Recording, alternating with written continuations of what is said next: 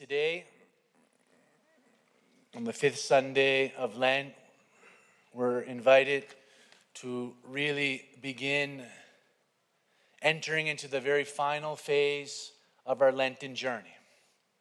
The church today invites us to really ask ourselves how are we in front of the theme of death? Death. Not a light theme. Not a light theme. How are we in front of death? How are we in front of sin and suffering? Today's readings are very beautiful. They give us the key to understanding the incredible gift and mystery of Jesus' mission to come into the world and destroy death by his death on the cross and his resurrection, the triumph. Jesus' death destroys death. And we have great reason for joy and celebration. When you came in today, all of the statues, the cross, the crucifix, all covered up. We are invited with our senses to ask ourselves why. The church almost wants us to prepare, prepare ourselves and already get ready to walk and journey with Christ during Holy Week, to journey towards his death, the victory of his death. In the first reading, from the prophet Ezekiel, we heard this incredible and very interesting prophecy of these dry bones in the desert. Of these dry bones in the desert and with the skin. And the prophet sees that a spirit will come and give new life to these bones. This is a prophecy which will be fulfilled on Easter Sunday. Jesus will die on Good Friday, will be put in the tomb and on Easter Sunday, we have an explosion of life and of mercy. We really have to get ready to celebrate these important days. I have to c- confess, I was a bit, not worried, but I really want to tell you about the resurrection today. I'm here and I believe in God because I've had this experience of new life. This past week, a couple books came in that I ordered from this guy named Alexander Schmemann.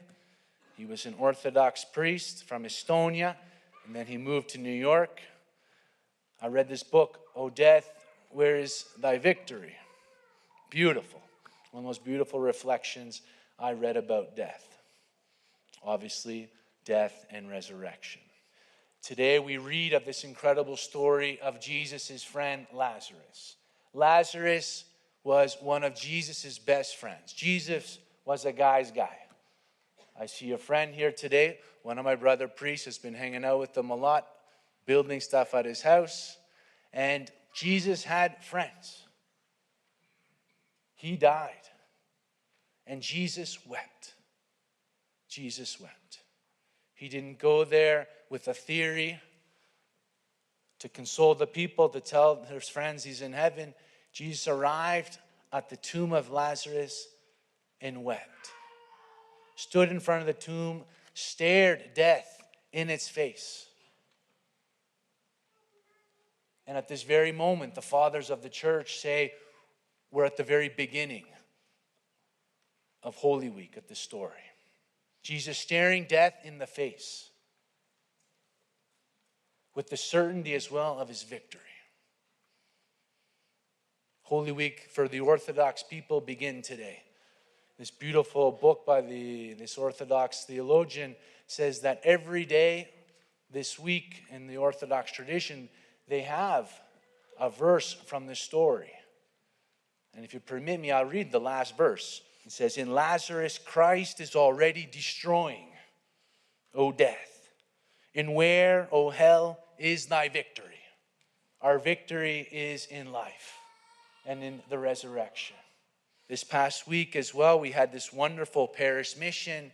And thinking about this mission in all the hours of confession, it came to my mind that here in confession, we almost reactualize this present scene. When someone enters into confessional, they are speaking with Jesus. Jesus hears their sins and weeps. Jesus, through the priest, stares these sins, this death, in its face. And through the act, this incredible act of absolution, we are like Lazarus. We experience the resurrection, going from the state of death into the state of new life. Incredible. Each and every one of us has to have this experience of Lazarus, of being in the tomb for our sins, for our world that is extremely crazy, you know? But we have the certainty that death has been conquered, that new life has won. And we're invited to experience this explosion of new life ourselves. This morning, I had the beautiful opportunity to visit, I think, 10 people, bring them Holy Communion. And at one of the people's houses I went to, she just had a birthday, and entering into her house, I saw this explosion of birthday cards almost 50 birthday cards. A lady who's in her 90s. And I saw this around the fireplace, came to my mind, you know, fireplace, maybe tomb, maybe they come, you know, look like it. But you saw this explosion of life and love towards her. Each and every one of us have that experience when we come out of confession, when we receive Christ's body and blood in the Eucharist, when we return home after a long day at work and our spouse is waiting for us, when our kids look at us with this incredible smile of love and gratuitousness. This is the explosion of Christ's love meeting us, encountering us in our daily lives. One other thing I'd like to mention as well, this Orthodox tradition as well, is it may be good. Some of you guys here are with your families. I'm not sure if you have this tradition in this parish or in North America, but in the Orthodox traditions, the Eastern rites, you paint Easter eggs. And this Easter egg is a sign not only of Christ's tomb, but also of Lazarus' tomb and of our own tomb. And it's the tomb of hope, the tomb of waiting. We are to have faith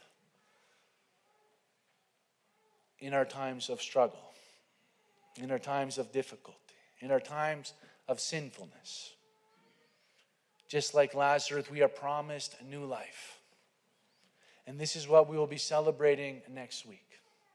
So, as we begin our walk towards Holy Week, let us really bring to God all of our, our brokenness, all of our neediness, all of our personal difficulties, all of our personal deaths, and plead for new life. Christ wants to shower this new life upon us in the first reading as well, it repeats twice. You shall know. You shall know that I am your God through this experience of life, through this experience of love and mercy. You shall know. God really wants to convince us of his resurrection today. That his Holy Spirit overcomes death. His Holy Spirit and his mercy overcome all of our sin, all of our brokenness. So as we journey towards Easter, let us bring all of ourselves to Him with the certainty of the victory of love, the victory of the resurrection. I encourage anyone who's not yet gone to confession to get to confession next week or in the coming days. Experience the triumph. Experience the fact that you are beloved children of God, children of mercy. Amen.